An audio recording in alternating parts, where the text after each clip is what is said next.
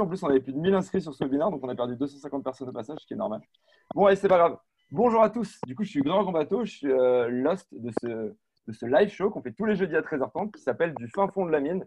L'objectif, c'est chaque semaine, on prend un sujet et on va aller chercher un petit peu avec des gens donc sans langue de bois. Là, on discute de comment passer de 1 à 100 salariés sans trembler, sans exploser en vol. C'est quand même euh, le problème de la plupart des boîtes. Et aujourd'hui, donc, j'ai Quentin et Julien, euh, Danjaro et Théodo, qui vont nous raconter un petit peu leur histoire. Euh, Est-ce que Quentin, tu pourrais te présenter, euh, s'il te plaît, juste en 30 secondes? Oui, bien sûr, je suis Quentin, je suis le CEO et un des quatre cofondateurs d'Anjaro. Euh, Anjaro, on a une boîte qui fait un logiciel qui se vend en SaaS, qui est un logiciel de staffing pour les grands groupes. Je passe les détails parce que ce n'est pas forcément euh, le, but d'aujourd'hui, mais l'idée en gros, c'est d'optimiser, de proposer des, des, missions de courte durée en interne au sein de grandes organisations pour éviter de passer systématiquement par de l'intérim. Et donc, on est capable de faire économiser des millions d'euros sur des budgets d'intérim ou de, de, CDD. Et moi, j'ai 30 ans, j'ai donc lancé la boîte euh, à, à, 25 ans, c'était relativement jeune, après quelques années en ressources humaines. Et donc, en lançant ma boîte aussi jeune, j'ai évidemment fait plein de conneries que j'aurai la chance de partager avec vous aujourd'hui. Ça va être incroyable.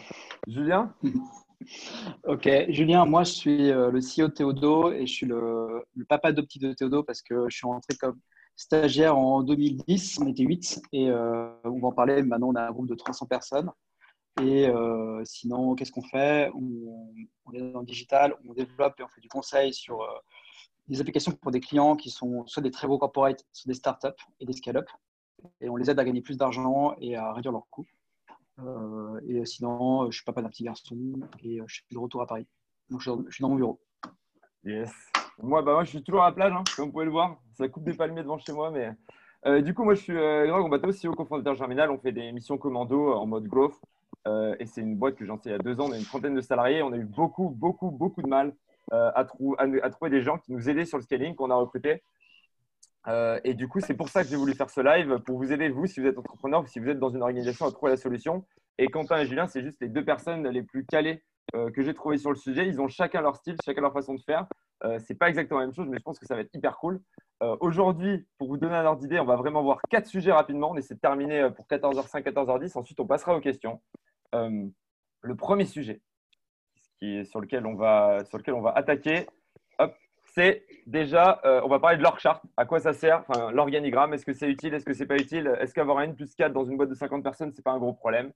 En deuxième choix, en deuxième passage, on aura qu'est-ce qu'on fait pour aligner les équipes? Comment est-ce qu'on fait pour que la team euh, vente et la team market soient pas toujours en train de se prendre la tête avec la team produit? Euh, ça, c'était juste un exemple. En troisième, on va voir un petit peu comment est-ce qu'on fait pour éviter de devenir un trop gros paquebot et de faire qu'en fait, on est en permanence en train de régler des problèmes, on est toujours à retard et en fait, on a une frustration énorme dans l'équipe.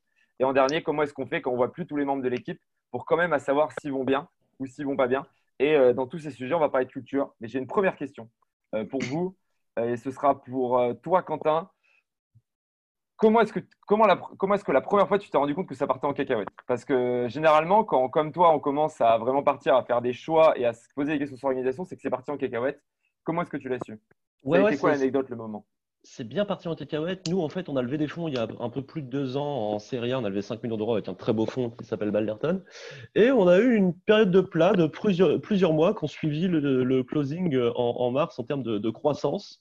Et, ce qui était assez hallucinant, c'est que chaque conversation, mais vraiment chaque conversation, euh, le, feedback, c'était, mais en fait, ce que tu demandes, c'est impossible. quoi. Euh, et donc c'était super frustrant. Euh, J'arrivais pas à trouver la cause structurelle à ça. Et puis à peu près au même moment, quelques mois plus tard, en fait, j'ai commencé le coaching parce que je me rendais compte que toutes ces conversations, en fait, elles, répondaient à un problème structurel au sein de l'organisation. Et euh, c'est vraiment au moment, ma première session de coaching, que je me suis dit, mais j'ai jamais fait ce pas en arrière organisationnel qui me permettait de comprendre ce qui déraille dans mon ordia. Quoi. En fait, les gens de ton équipe te disaient toujours que c'est impossible. Et tu disais, mais il y a un ouais, problème. Pourquoi est-ce que c'est impossible? Mais tu comprends pas. Euh, en fait, il y a ça que tu vois pas. Il euh, y a ça que tu vois pas. Alors, c'était très drôle parce que à la fois, euh, j'étais taxé de micromanager, ce que je pouvais être potentiellement. D'ailleurs, j'en sais rien. Mais en même temps, les gens qui étaient censés savoir n'arrivaient pas à trouver les solutions. Et, et donc, c'était des, des, des, des, conversations super frustrantes, si tu veux, où les gens sortaient super frustrés. Je pense que les gens me détestaient dans l'organisation. Donc, en fait, ça partait complètement à volo. Quoi. Et toi, Julien, c'est quoi le moment où tu te dis ouf, on a un souci là? Euh, bah Nous, c'est en septembre 2011. Euh, on fait, on fait l'analyse des, euh, des, clients et en fait, on se rend compte que 100% du CA qu'on a, chaque année, il faut le refaire. Donc 100% du CA qu'on ce qu'on a, c'est sur des nouveaux clients. C'est-à-dire quoi? C'est-à-dire que 100% de nos clients euh, utilisent chaque année. Donc, on commence l'année en day one, on doit recommencer notre, notre pipeline client. Et en fait, la raison, c'est une raison, c'est qu'on passe notre temps à se battre avec eux. Donc, en gros, euh, on fait des projets au forfait, donc le client spécifie, euh, il fait la virgule, donc les échanges qu'on a avec lui, c'est uniquement sur ces virgules, c'est l'interprétation des virgules, du coup, on n'est jamais d'accord, d'où protège nos marges, lui, mettre un maximum de choses. Et en fait, on se dit, mais à quoi ça sert de passer notre journée à se taper dessus avec le client? Et on se dit, bon, faut qu'on cherche un modèle où euh, on, on, bosse main dans la main avec le client, plutôt que se taper dessus avec le client. D'accord, ouais, donc c'est parti une grosse frustration pour vous dire, nous, chez Germinal, alors on n'est pas au même niveau que, Quentin et Julien, mais moi, c'est euh, en fait, on s'est rendu compte en faisant, euh, en faisant des recrutements qu'en fait, on était euh, deux fois plus dans la boîte, mais qu'on faisait le même chiffre d'affaires qu'avant. Et là, je me suis dit, waouh, on a un énorme problème, alors que tout le monde était complètement sous l'eau. C'est-à-dire, les gens n'étaient pas en mode, waouh, on fout rien, tout le monde était sous l'eau, stressé, débordé. Et c'est un peu ce côté de ce que tu disais, c'est les gens te disent que c'est impossible, ils sont stressés, ils sont débordés. Euh, tu as des clients qui sont pas contents, tu as des mecs qui disent qu'ils travaillent trop et en fait, bah, c'est juste le bordel. Quoi. Euh, du coup, la première question, elle est pour toi, Quentin. Et souvent, on dit, OK, moi, la, première chose que je me suis vu quand, quand j'ai vu mon coach aussi, je me suis fait coacher là-dessus, c'est, il m'a dit, est-ce que tu as, donne-moi ton organigramme. Je lui ai dit, quoi, quel organigramme? Euh, je lui ai dit, bah non, mais moi, je sais ce que machin fait, je sais ce que truc fait, donc je sais ce que tout le monde fait, donc il n'y a pas besoin d'organigramme. C'est complètement con. Euh, et toi, est-ce qu'il y a un moment où tu as eu ce truc où tu te dis waouh, mais en fait, moi je sais ce que tout le monde fait, mais les autres ils ne le savent pas. Et comment tu as fait? Comment tu as structuré? Ah, Il y avait une sorte d'organigramme qui était avec mes associés qui fonctionnait, euh, qui fonctionnait pas forcément très bien. En fait, le, problème c'était au-delà de l'organigramme c'était est-ce que j'avais finalement des gens qui sont déjà passés par ceux euh, qu'on veut passer dans les deux prochaines années, les trois prochaines années? Et en fait, j'avais un organigramme qui était composé de gens extrêmement jeunes à tous les niveaux de l'entreprise. Et ça, c'est une énorme erreur de ma part au début. J'ai fait ce que j'appelle maintenant un délit de jeunisme. C'est-à-dire que j'ai démarré ma boîte en disant écoute, moi j'ai 25 ans, je suis pas trop con. Euh, donc ça veut dire que l'expérience, ça sert à rien vu que je trouve des solutions alors que je suis jeune. C'est QFD. Enfin, c'est le truc le plus débile que tu puisses penser au début quand tu montes ta boîte. Et, et, et en fait, j'ai complètement sous-estimé l'expérience. Alors qu'en fait, j'ai réalisé que bah, amener, c'est une certaine forme de leadership fonctionnel à certains endroits de l'organisation, typiquement à la technologie, aux opérations et à la vente, qui sont quand même ce qui fait fonctionner une boîte SaaS, euh, ça me permettait en fait de voir des problèmes bien avant. Et puis, ça, ça me permettait surtout d'amener de la sérénité. Parce que ce que tu disais tout à l'heure sur ta boîte qui était, vous étiez deux fois plus et tu avais l'impression que tout le monde était un peu en détresse avec plus de boulot en fait, les gens, ils n'ont pas forcément plus de boulot en tant que, que soir en termes de quantité. C'est juste qu'il y a zéro sérénité dans ta boîte parce qu'il n'y a pas de direction précise. Et les gens, quand ils arrivent le matin, ils ne savent pas ce qui va leur tomber sur la gueule. C'est ça qui est, qui, est, terrible dans des organisations mal structurées en hypercroissance. D'accord. Donc, toi, vraiment, tu dis, en fait, la clé, ça a été de fixer des responsabilités claires, euh, de faire un organigramme et de mettre des gens qui l'avaient déjà fait, euh, qui avaient de l'expérience parce que tu t'es dit, bah, en fait, le problème, c'est que moi, j'arrive à gérer des trucs et donc, tu penses que tous les autres vont y arriver, que ça ne sert à rien de recruter des gens qui ont plus d'expérience, mais en fait, c'est une erreur. c'est le premier critère. Franchement, quand tu démarres ta boîte, ça devrait quasiment être le premier critère. Est-ce que cette personne que je recrute sur telle fonction, elle a vécu une partie des problèmes et est-ce que ça l'excite d'aller régler mes problèmes? En fait, c'est ça qui est, qui, est, qui est, bien dans le recrutement d'une startup. C'est que tu as, des gens qui ont déjà vécu les trucs que ta boîte va vivre et qui vont pouvoir. Tu sais, c'est euh, le mec dans Titanic qui a oublié les jumelles, quoi. C'est bah, le mec que tu embauches, il a ramené les jumelles. Il peut voir un peu devant. Et toi, du coup, euh, Julien, comment est-ce que tu fais? Est-ce que tu as, est -ce as, un organigramme? Est-ce que tu as le même constat que Quentin ou est-ce que tu es parti sur quelque chose de différent? Alors, nous, on a, euh, ouais, on a un organigramme avec euh, les fonctions bien identifiées et un head-off à chaque fois. Alors, la partie jeunisme, je, te rejoins au sens que c'est vrai qu'on a, on a recruté des gens et moi, je suis moi le premier qu'on a fait grandir euh, et, ensuite notre politique c'est de faire grandir des, jeunes. On, a, mixé ça avec des gens plus seniors qui nous aident notamment sur la partie commerciale. On a recruté un ancien d'Accenture de, et on voit la différence entre quelqu'un qui a déjà des théories et qui accélère. Et en fait, le truc qui fait que ça marche bien chez nous, c'est pas tant l'organigramme, c'est qu'on voit la boîte comme un, organisme vivant. Donc en gros, on se dit que la boîte c'est un corps humain, donc euh, les organismes communiquent les uns avec les autres. Si tu coupes le cœur, ça va mal se passer. Si tu abîmes ton estomac, ça va mal se passer. Et si tu fais en sorte que tout se fluidifie bien dans ton corps, ton corps il va bien fonctionner, tu vas grandir. Donc la croissance, c'est ton corps humain. Et donc pour nous, euh, les, organes, c'est les systèmes. En fait, plutôt que voir des départements avec un patron et le mec fait ça dans son coin, on a des systèmes qui communiquent les uns avec les autres. Donc on a le système vente qui communique avec le système financier. Et dans euh, la manière dont on a de fonctionner, on voit les systèmes avec un, indicateur qu'on suit. Et ensuite, quand on prend une décision, on regarde si les systèmes vont bouger les uns avec les autres. Par exemple, tu prends la décision de mettre une couche de management. Tu dis en fait, il faut des mecs qui managent les techs. Sauf que cette décision va avoir un impact en termes de, sur ta marge brute. Donc en fait, tu as la finance qui va dire oui, mais si tu mets ça, tu baisses ta marge brute de 3 points. Donc en fait, c'est quoi le trade-off qu'il faut faire entre manager les mecs ou baisser ta marge brute? Et là, tu as un échange, une discussion. Et en fait, c'est le fait d'afficher. On a une salle chez nous, c'est derrière moi en fait. Euh, je prends mon iPad. On a une salle chez nous ici, là. Tac. Et tout ce qu'on voit là, c'est des systèmes, c'est-à-dire les 10 principaux systèmes de la boîte. Et on les voit en permanence. Donc, quand on prend une décision, on se dit tiens, qu'est-ce que je suis en train de péter à droite Qu'est-ce que je suis en train de péter à gauche? D'accord. Donc là, tu, ce que je dis, tu vois vraiment ça pas comme une pyramide, mais comme un organisme vivant où tu dis à chaque fois je prends une décision sur qui ça a de l'impact, et du coup, tu vas voir ces personnes sur lesquelles ça a de l'impact, et tu dis ok, on va les interroger et on va, et on va arbitrer avec eux. Ouais. Tu mets tout le monde dans la pièce et tu dis ok, euh, toi tu veux ça, qu'est-ce qui bouge et quel travail on fait C'est hyper intéressant, nous, euh, sur la partie organigramme, pour vous dire, on s'est rendu compte d'un truc, c'est qu'en fait, euh, on était coaché. Il y a un mec qui m'a dit Où est-ce que tu mets les RH? Il m'a dit En fait, l'organigramme, c'est hyper important. Si par exemple, tu mets les RH sous la finance ou si tu mets les RH comme un pôle à part entière, si tu mets les sales avec le marketing dans un pôle revenu ou si tu mets les sales d'un côté, le marketing de l'autre, en fait, c'est des décisions qui sont hyper importantes. Et au début, quand tu les prends dans ta boîte et que tu es petit, tu te dis ouais, ça n'a pas trop d'impact, on s'en fiche en fait.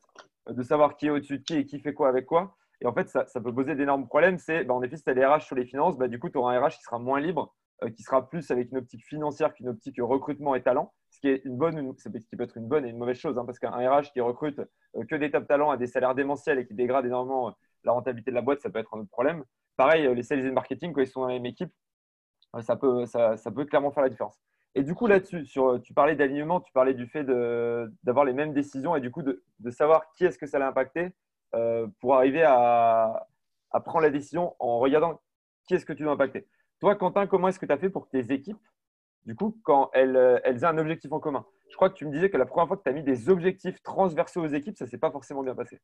Non, ça ne s'est pas super bien passé parce qu'on n'avait bizarrement pas créé une culture. Alors, ça va paraître, ça va être très mal dit, mais pas, qui tournait pas forcément autour d'objectifs en tant que tel. Et d'ailleurs, on, a fait, on a fait plusieurs trucs. Par exemple, les bonus n'étaient pas du tout liés aux objectifs, les variables n'étaient pas très bien définies, euh, les, entretiens, les entretiens semestriels ou en tout cas de feedback ou de conversation avec euh, les managers ont mis du temps à arriver. D'ailleurs, on les lance réellement seulement euh, maintenant de façon super euh, solide.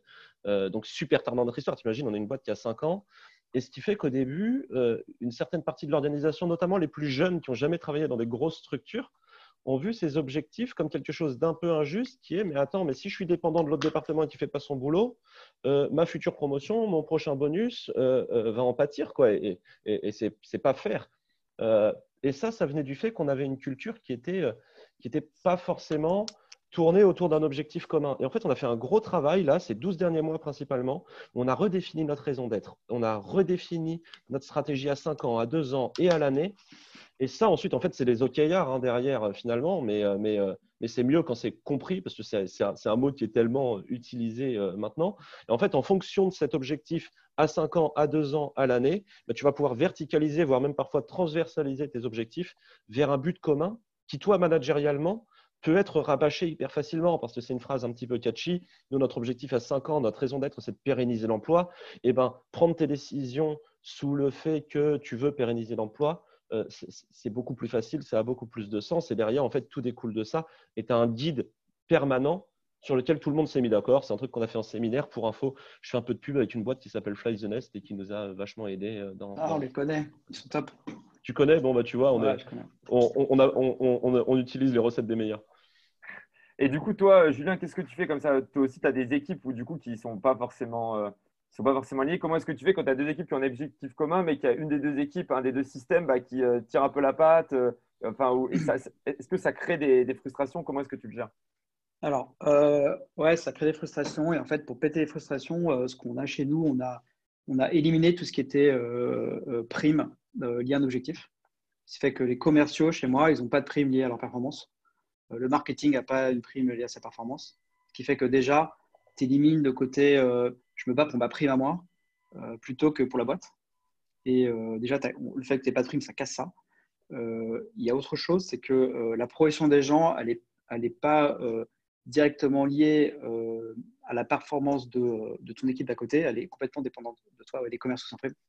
À chaque fois, On a des fonds aussi, les fonds, ils s'étranglent à savoir qu'on leur dit qu'on ne peut pas de prime, mais zéro prime. Et ça marche. Euh, et euh, pour ta progression, comment ça fonctionne? En fait, le système de progression, il est indépendant du manager. Tant qu'il n'y a pas un manager qui décide si tu dois passer au niveau d'après ou, pas, c'est euh, tes pairs. Donc, tu as un système chez nous qui s'appelle le système de up. Donc, tu rentres dans la boîte, on te dit voilà, tu as quatre niveaux. tu rentres, tu es rookie, ensuite tu es pro, tu es expert, tu es craftman, tu es hacker. Pour chaque niveau, tu as, des, critères à cocher et ton coach va interroger les gens, qui tu bosses. C'est les gens qui tu bosses qui vont t'évaluer. Et tu vas postuler et ensuite un jury qui va décider ou non te faire réussir ton Et ça, ça a complètement cassé le côté il faut que je sois pote avec mon manager pour passer mon niveau d'après. C'est pas si je dois être pote avec mon manager, c'est je dois être excellent et les gens qui sont autour de moi qui me voient bosser vont pouvoir dire que je suis excellent. Si je suis vraiment une ordure, bah, ça va savoir et je ne vais pas procéder dans la boîte.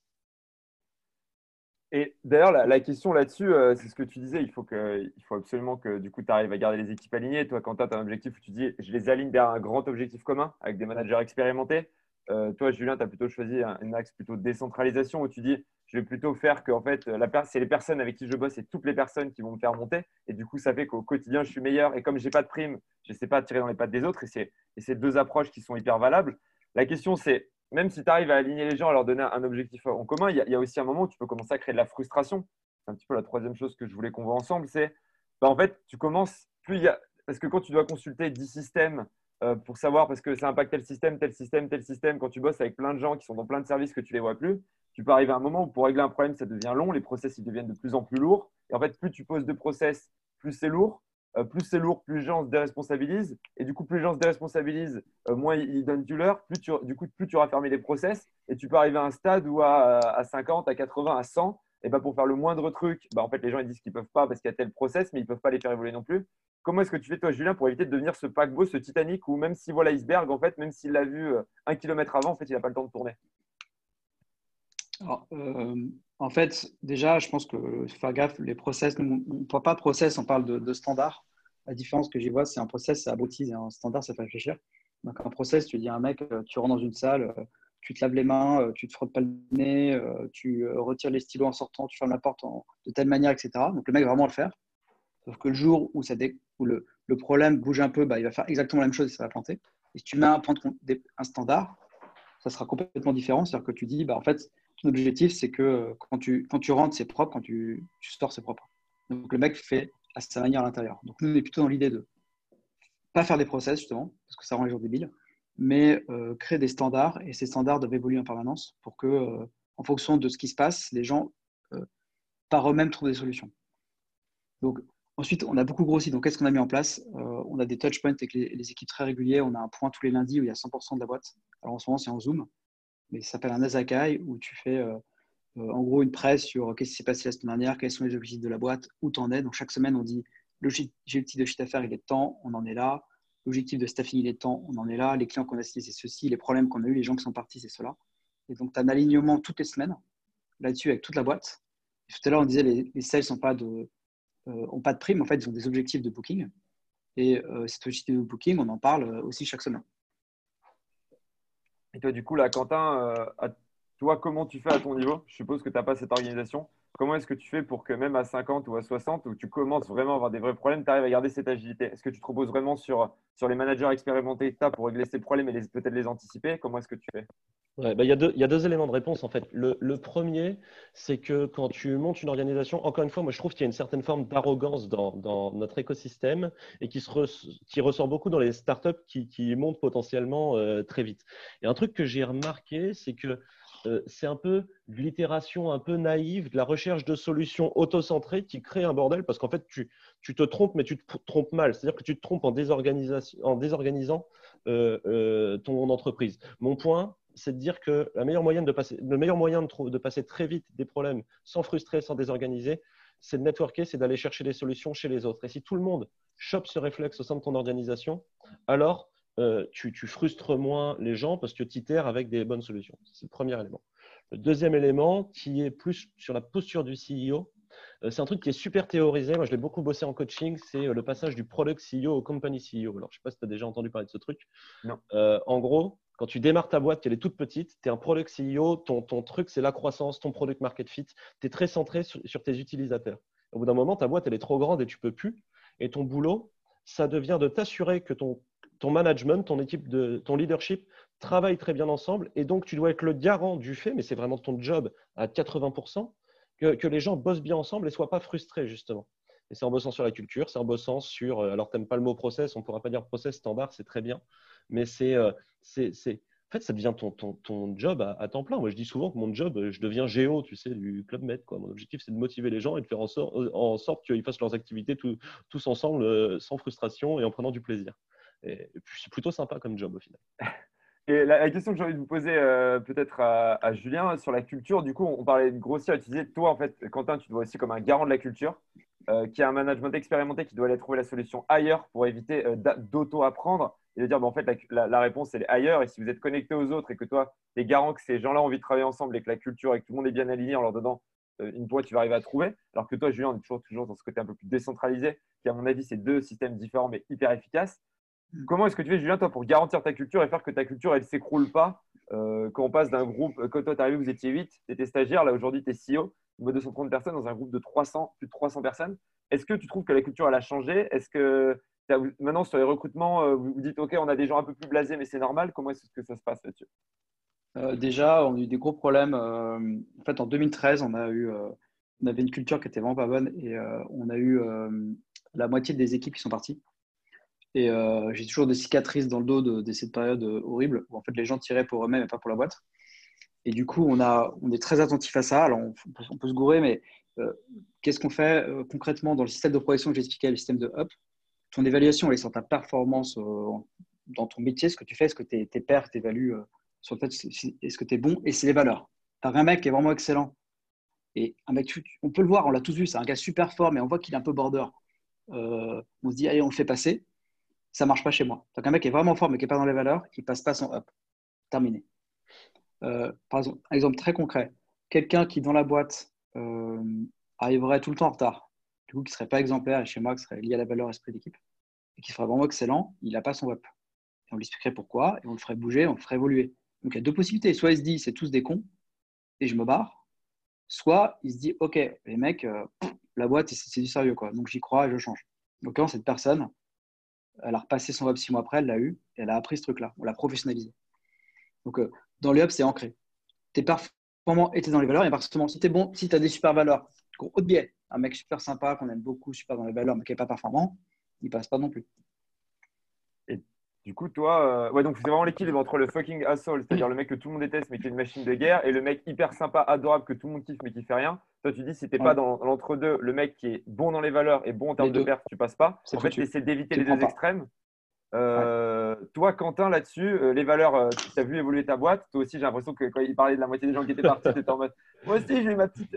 c'est quand j'ai quelqu'un qui, a démissionné chez moi, qui a donné sa lettre, sa lettre de démission à mon associé en lui disant Je démissionne parce que je peux plus blairer Quentin. ça te donne une idée de. Non, mais c'est les cicatrices dans le dos dont on parlait. Je pense qu'on a tous vécu des trucs comme ça au final. En fait, il y a, sur tes valeurs, les, valeurs, c'est clé. Tu sais, quand tu démarres ta boîte, pareil comme moi, un petit peu jeune, tu répètes parce que tout le monde le dit, les people, c'est important, les gens, c'est important. En fait, tu sais pas du tout ce que ça veut dire, mais tu sais pas du tout ce que ça veut dire. Et en fait, justement, c'est euh, euh, notamment pour moi de, de s'assurer que les gens qui te rejoignent et partagent un set de valeurs communs. Ça ne veut pas dire complètement toutes les mêmes valeurs, mais un, set commun, en tout cas, qui va être vraiment ce qui, correspond à ta boîte.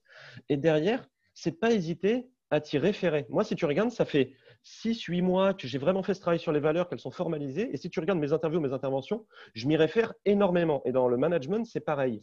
Et en fait, c'est plus facile parce que les, fucking assholes, comme tu, comme tu dis, bah en fait, euh, souvent, c'est un petit peu sournois le comportement. C'est-à-dire qu'ils ont un comportement border, mais tu peux pas vraiment arriver à un moment et lui dire là, tu as merdé et c'est fini, il faut que ça s'arrête maintenant. Par contre, si tu te réfères aux valeurs, tu peux plus facilement dire, tu vois là, ton comportement, il ne correspondait pas aux valeurs qu'on a définies ensemble en tant qu'entreprise. Donc ça, c'est le premier, en tant que collectif, c'est le premier élément. Et le deuxième, c'est pas obligé, oublier que ce contrat, il serait écrit. Ta boîte, elle évolue, elle vit des choses. Tu parlais de tes cicatrices personnelles, Julien, on en a tous, mm. mais ton entreprise aussi, elle en a. Et, des cicatrices et des bonnes choses, évidemment. Donc ça serait écrit, ça se revérifie des valeurs. Et c'est pas grave si elles changent. C'est bien de changer, il faut juste s'assurer que le contrat soit bien compris, qu'on ne se réfère pas à un contrat qui est caduque, un contrat collectif qui est caduque, parce que c'est à ce moment-là où il y a des, des distensions qui se créent, c'est à ce moment-là que les gens sont frustrés, c'est à ce moment-là qu'ils partent et même, même qui, sont très virulents envers ton entreprise. Et franchement, si je peux me permettre, parce qu'on se plaint beaucoup de la génération Z et compagnie, à tous les peu de fondateurs qui nous regardent, ces comportements-là, un peu nocifs pour notre organisation, c'est notre faute en tant que manager. Il ne faut pas se tromper. C'est aussi parce qu'on n'écrit pas les règles du jeu et c'est notre boulot de faire ça, en fait. C'est catastrophique euh, d'oublier de, se, référer bah, justement à ce genre de référentiel. Bah, moi, je vois pour les valeurs, hein, chez Germinal, euh, il s'est passé un truc hyper drôle. Euh, on a écrit les valeurs, donc elles ont évolué petit à petit. Euh, moi, je trouve qu'on a une culture à 30 qui est beaucoup plus forte que celle qu'on avait à 6. Je trouve que ça s'est renforcé, on est devenu beaucoup plus fort. Et je pense, tout le monde me dit, tu verras, c'est une ambiance de ouf, mais à 20, ça va partir. En fait, c'est encore mieux. Moi, je kiffe tous les jours, mais on a écrit les valeurs. Et j'ai un ancien qui m'a dit, je ne peux pas vous copier-coller son message, mais mec, je vois pas pourquoi on fait ça, ça sert à rien. Ça sert à quoi d'écrire les valeurs? Et je lui ai dit, mais en fait, pour toi, c'est évident, c'est ancré. Mais en fait, tous les nouveaux, ils ont vu les valeurs, ils ont dit, ah, ah ouais, ça je, ah ouais, ça je voyais pas ça comme ça. Et maintenant, ce qu'on fait, c'est chaque lundi, je prends un cas et je l'illustre par une valeur. Et en fait, j'explique pourquoi mmh. ce comportement est, contre nos valeurs ou au contraire est avec nos valeurs. Et en fait, ça nous permet euh, de rappeler les valeurs, de les connaître. Et en fait, ça devient une sorte de règle où quand il n'y a pas de process, quand il n'y a pas de règle, quand il n'y a pas, ou même peut-être il n'y a pas de standard, tu peux t'en référer aux valeurs pour prendre ta décision. Moi, euh, j'ai envie de vous poser une dernière question. C'est maintenant que vous ne voyez plus tous vos salariés, d'autant plus que vous êtes euh, avec. Euh, il y a eu un truc là qui s'est passé ces derniers temps. Beaucoup de gens se sont mis au télétravail, je ne sais pas trop pourquoi. donc, c'était encore plus compliqué. Comment est-ce que vous faites pour sonder votre boîte? Quentin, comment est-ce que tu fais pour savoir euh, bah, si un mec est content et éviter qu'un jour un mec pose euh, lettre de démission à ton cofondateur en disant je peux plus te Comment est-ce que tu fais pour savoir qu'un mec est pas bien vu que tu les vois plus tous? Et à la limite, parfois, c'est mon rôle que les gens puissent pas me blairer parce que je dois faire du change management hein, pour revenir sur l'anecdote. Mais, euh, mais, ce n'est pas forcément la partie du boulot que j'aime le plus et j'aimerais éviter que ça me revienne à la figure aussi violemment. Euh, et puis, bon, c'est pas toujours justifié, mais c'est pas le sujet. mais, comment tu non, l'enjeu, on a, on a mis en place tu vois, des enquêtes et tout. On est passé par Supermood, c'est très bien. C'est des choses qui sont sont assez sympas. Euh, mais perso, j'ai tellement, je suis très très content de mon comité de direction. Alors des fois on s'écharpe et c'est sain des fois de s'écharper, mais c'est des gens que j'apprécie beaucoup et notamment je crois beaucoup justement en leurs valeurs humaines. Euh, et je démarre beaucoup de mes points actuellement en disant comment ça va et comment va ton équipe. Et je fais deux points, deux à trois points par semaine avec mes managers à l'heure actuelle. C'est très basique hein, ce que je suis en train de dire. Mais en fait, en faisant ça, je m'assure qu'ils s'en assurent, ce qui est quasiment toujours le cas. Et souvent, ma question suivante, c'est je prends une personne au pif dans leur équipe et je dis, euh, et celle-là, cette personne-là, comment elle va Vraiment, c'est tout bête. Hein. c'est des techniques de, management de base, mais c'est s'assurer que le bien-être individuel est pris en compte. Il y aura des trous dans la raquette parce qu'on vit une situation quand même qui est très particulière, mais on essaye de faire au mieux. Et, l'autre truc, c'est quand je fais des, les, euh, les, les All meetings, les meetings avec l'ensemble de l'entreprise, je passe quelques messages sur le bien-être en, essayant de les inciter à remonter euh, les problèmes. Parce que ce qu'il faut aussi comprendre, en l'occurrence, quand tu es salarié, quand tu n'es pas dans l'équipe de management, c'est souvent tu as une injonction de transparence euh, descendante. moi, ce que j'essaye de faire, c'est aussi que cette injonction de transparence descendante soit aussi ascendante. Tu as un problème, il faut que tu me le dises, il faut qu'on crée ce lien de confiance. Et vraiment, c'est du boulot, euh, c'est du boulot constant. Hein. C'est très difficile à faire, mais je sais pas s'il y a des gens de ma boîte qui me regardent, mais pitié, faites-le, ça nous évitera tellement d'emmerdes. J'adore. Toi, Julien, comment tu fais pour, prendre le pouls Peut-être de différents euh, par rapport à Quentin ou de similaires? Euh, Déjà, un des objectifs qu'on a, il y a un objectif de People, hein, c'est qu'on veut que les gens soient passionnés. Donc, c'est-à-dire que c'est un des trucs qu'on regarde euh, systématiquement chaque semaine. On a un, on a un questionnaire qu'on pose toutes les deux semaines où on demande aux gens, notamment en ce moment, comment ça se passe au télétravail. Ça remonte en fait pas un score parce qu'on s'en fout, mais en fait des gens qui sont en difficulté. Et ensuite, pour chaque personne, on, euh, a une personne qui est responsable dans l'équipe de direction de s'assurer que les trucs soient taclés. Ça peut être des trucs très spécifiques. En ce moment, tu as des gens qui n'ont pas bien mauvaise connexion Internet, on leur envoie une clé 4G. Tu as quelqu'un qui a une mauvaise chaise, on essaie de voir ce qu'on peut faire. Tu as quelqu'un qui a un tout petit appartement, bah, bah, là, on rouvre les bureaux pour cette petite personne. Donc ça, c'est un premier point. Ensuite, euh, à 120, on fait, enfin moi j'ai un point par semaine d'une heure qui s'appelle une people review que je prépare avec euh, quelqu'un chez moi qui s'appelle Damien, qui est le, People Success Manager, en forme de RH. Et on, balaye l'ensemble des 120 personnes et on les regarde sous un tableau en quatre parties pour savoir euh, est-ce qu'il utilise ses forces, euh, est-ce qu'il se projette dans la boîte, quelle difficulté il a. Et on zoome sur 3-4 et on prend des actions. Donc on a ce point d'une heure une fois par semaine. Et ensuite, chez nous, tout le monde a un coach. Alors que dans la boîte, il y a pas, il y, a une notion de coaching où tu es coaché par quelqu'un tout, tout, le long de ta carrière. Et ce coach-là, il est sensibilisé à ce que tu te sentes bien et que tu progresses dans la boîte en permanence. Donc c'est lui qui fait la caisse de résonance et qui remonte les problèmes si un gars va pas bien. C'est, si, si, je peux juste abonder dans ton sens, c'est la, la, la RH est, est, super critique dans les startups. C'est toujours pareil, c'est un truc que tu entends, mais tu sais pas ce que ça veut dire. Euh, et, moi, typiquement, après ma série A, donc il y a deux ans et demi, la, première fonction que j'ai recrutée, ça a été quelqu'un aux, ressources humaines. Et là, je vois, là, j'ai une, GRH, donc euh, une, manager RH, quoi. Et, à titre perso, euh, ça, ça, me change la vie parce que c'est des pros, ils savent gérer les problèmes, ils savent aussi dédramatiser parfois où ta boîte, c'est un peu trop viscéral, ça te prend un peu trop au trip. Il n'y a rien de plus important qu'une que, fonction RH au sein d'une organisation qui bouge aussi vite que les nôtres. Il y a un super bouquin euh, génial qui s'appelle euh, Nine Lines euh, About Works, qui est le meilleur bouquin, un des meilleurs bouquins que j'ai jamais lu et qui est le meilleur bouquin de RH que j'ai lu. tu, peux le mettre dans le chat en mettant participant en hall.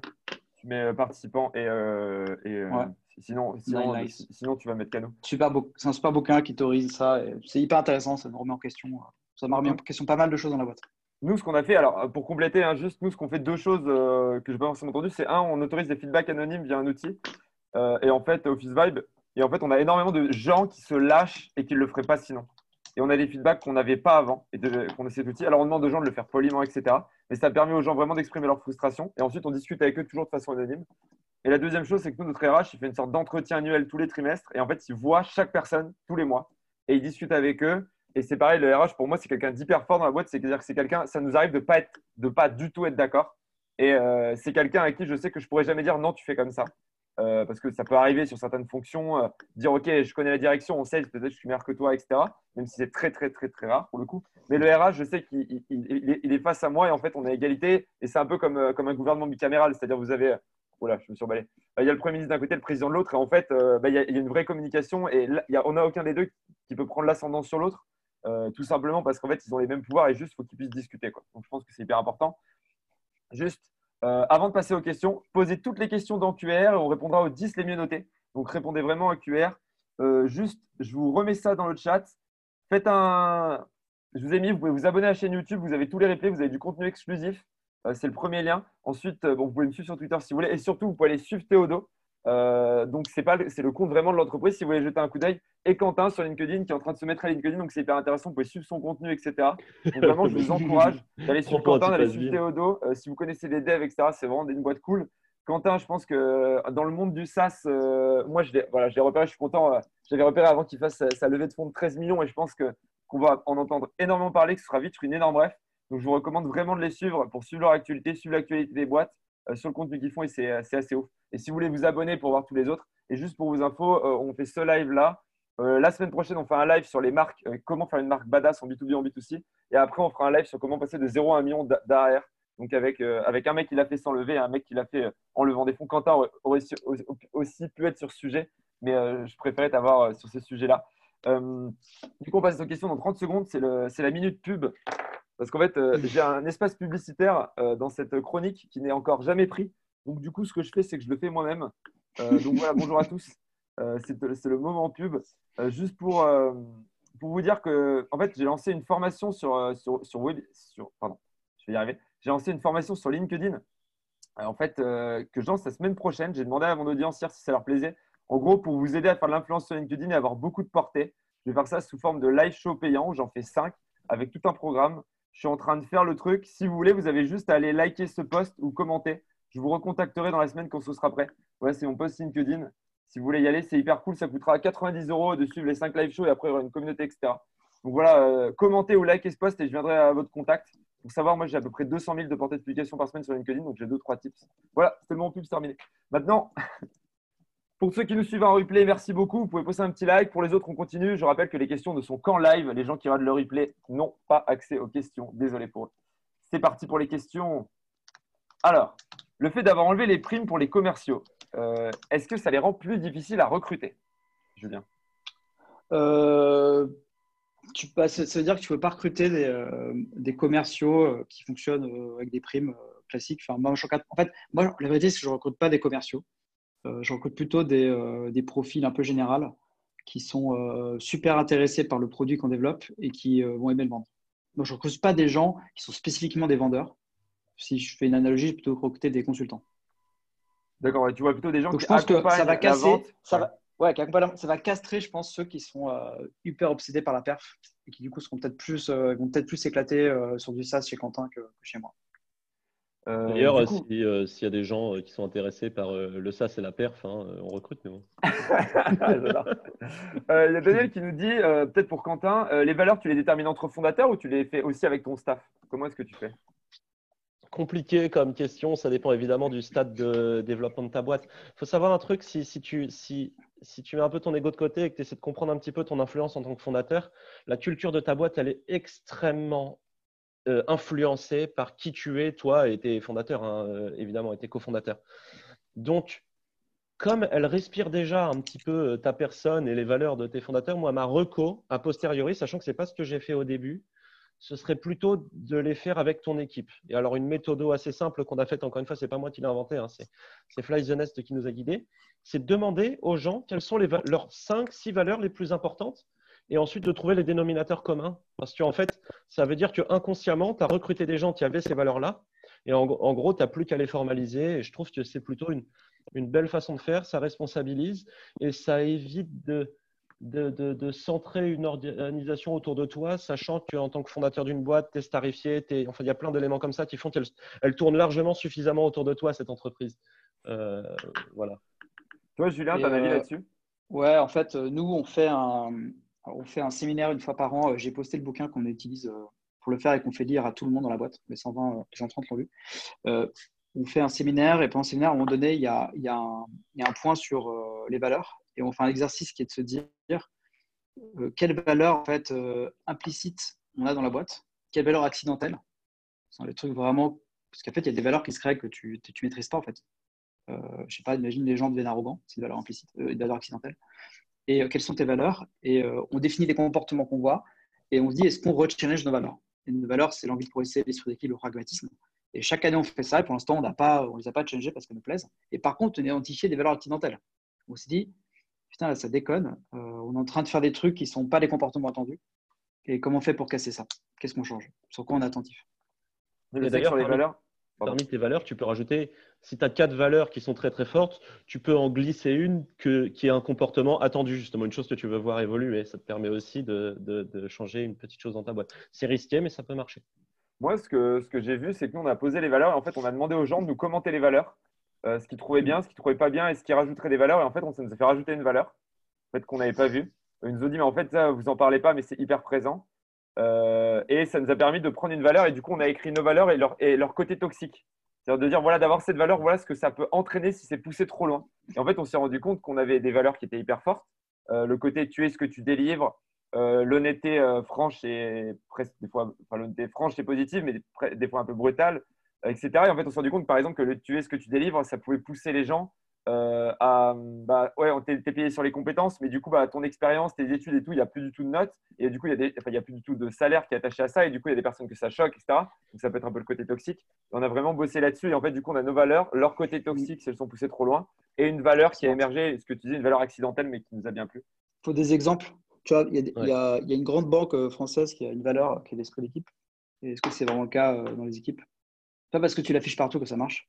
Et non, mais c'est comme l'humour. Mm. Comme nous, on est hyper drôle chez nous. Mais euh, comme euh, personne n'a jamais réussi à comprendre drôle, on a préféré l'enlever des valeurs.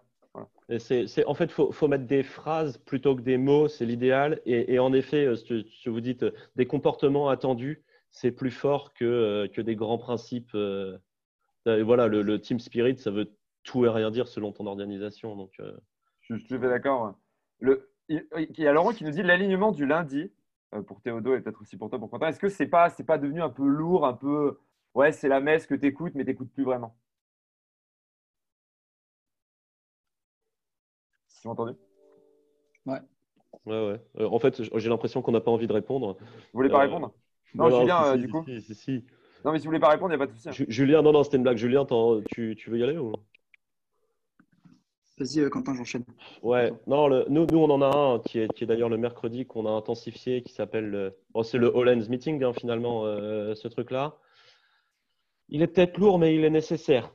Euh, je crois que c'est aussi, c'est aussi simple que ça. C'est-à-dire que c'est tellement important d'avoir un, un, échange d'informations constant au sein de ton organisation qu'il faut sacraliser au moins une fois à un rythme que tu définis un, un, échange d'informations. Alors c'est peut-être un peu descendant, moi, ce que je recommande, c'est de partager surtout les bonnes nouvelles. C'est con, mais il y a d'autres endroits pour partager des nouvelles un peu moins bonnes que ce truc-là.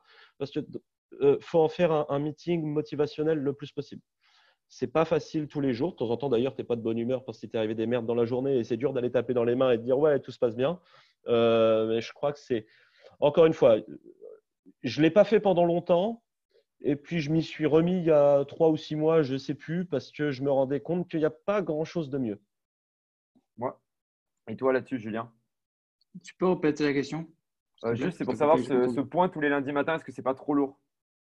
Avec toute l'équipe Non. Et en plus, c'est euh, genre indispensable parce que euh, moi, mes équipes m'ont dit 95% de l'image que j'ai de toi, c'est le lundi à Zakai. Ah, c'est pour ça qu'il m'aime pas, moi. parce qu'en fait, le reste du temps, il ne me voit plus. Et euh, alors, c'est pas trop lourd, il y, a 100, il y a 100% de la boîte, là en ce moment c'est par Zoom, j'ai vraiment 130 personnes de connectées. Et euh, ça prend du temps à préparer, mais euh, les gens sont hyper contents que tu les traites en adulte et que tu leur donnes un max d'informations sur la boîte. Et pendant ce point, il y a des gens qui interagissent, qui disent Ah, moi je fais une conférence à tel endroit, je fais un meet-up, j'ai publié tel article de blog. j'ai une question, Julien, j'ai pas compris ton retour sur le client Intel. Et tu échanges et tu discutes. C'est vrai que c'est top. Nous, maintenant, on fait un point tous les, tous les midis de 15 minutes avec toute la boîte, 15-20 minutes. Et en fait, les gens, euh, moi, je, prends à peu près la moitié et il y a des gens qui prennent la parole, le marketing qui prend la parole, euh, le DAF qui prend la parole, on donne les nouvelles, on pose des questions.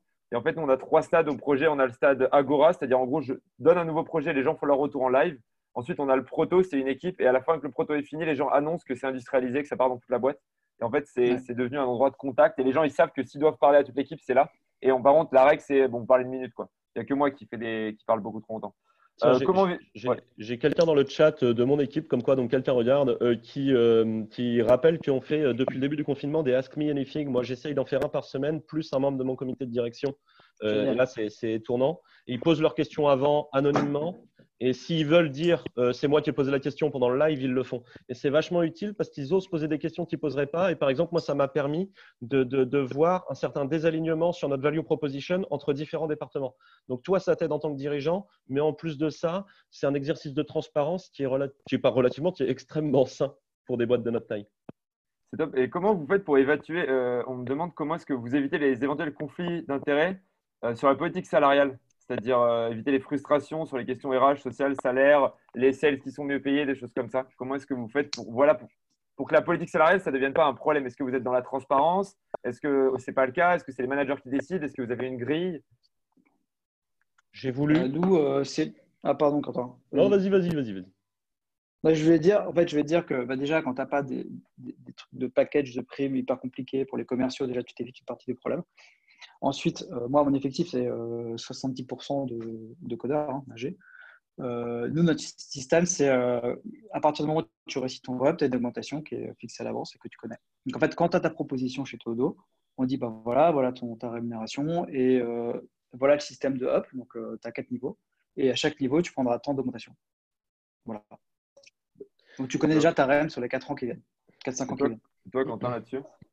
Euh, j'ai voulu. Alors, nous, on a une histoire RH un peu bizarre. C'est pas le moment d'en parler, mais en fait, on avait recruté un RH et bref, on a manqué de, professionnels RH dans l'entreprise pendant un moment pour des, histoires euh, qui ne regardent que, nous, euh, qui ne sont pas du management. Hein, c'est des histoires de vie personnelle. Et, et, donc, ça a été un peu chaotique parce qu'au moment où on voulait amener la transparence des salaires, ce qui me semble possible si tu démarres très très tôt dans l'histoire de ta boîte, euh, bah, en fait, on a, plus de RH pile à ce moment-là. Moi, j'étais pas très doué pour le faire. Peut-être pas la bonne personne, honnêtement. J'ai peut-être pas les qualités pour faire ça. Et euh, donc, j'aimerais bien, mais honnêtement, j'ai jamais réussi à mettre en place ça. Et maintenant, j'aurais peur que ça devienne un piège pour les managers que je recrute qui viennent pas de ce genre de culture. Donc, c'est très, très bête ce que je suis en train de dire. C'est un peu lâche, mais euh, je n'ai pas trouvé la solution. Donc, on est sur quelque chose de beaucoup plus classique où on essaye d'être droit dans nos pompes et, juste euh, envers chacun en fonction de leur profil, leur expérience, enfin le truc classique. Quoi. Là-dessus, bah. on n'est pas franchement innovant. Nous, nous, on a fait une grille de salaire complète, complètement transparente pour tous les postes et tout le monde connaît le salaire de tout le monde. Euh, et euh, c'est vrai qu'il faut le faire tôt, sinon ça peut poser d'énormes problèmes. Et d'ailleurs, on s'est rendu compte qu'il y avait des gens qui étaient au-dessus ou en dessous de la grille. Donc, il y a des gens à qui on a dit, bah, en fait, tu devrais être payé moins. Il y a des gens qui ont dit, ah, bah, tu devrais être payé plus. Et pourtant, on l'a fait hyper tôt. Et nous, on a une échelle de salaire chez Germinal qui, au moment où on l'a fait, elle est de 36 à 60K. Donc, c'était petit. Là, l'échelle, elle a grandi. Euh, du coup, ça a été, euh, c'est hyper compliqué et ça crée des frustrations qui n'existeraient pas sinon. Donc vraiment, moi je pense que c'est très très culturel et qu'il faut absolument pas le faire si ça ne fait pas partie de la culture de votre boîte. Nous, l'honnêteté, la transparence, ça fait partie de la culture. Si ça en fait, ça en fait partie de toutes les boîtes, bien sûr, d'être honnête, c'est en tant qu'humain, mais il y a des boîtes qui le poussent très loin et d'autres qui sont, ont un, degré d'éthique normal, j'ai envie de dire. Et si ça n'est pas partie de votre culture, ça peut vous détruire. Je pense que c'est typiquement le genre de truc qui peut être ça peut être pire, que ça peut être, ça peut être un mal euh, assez horrible.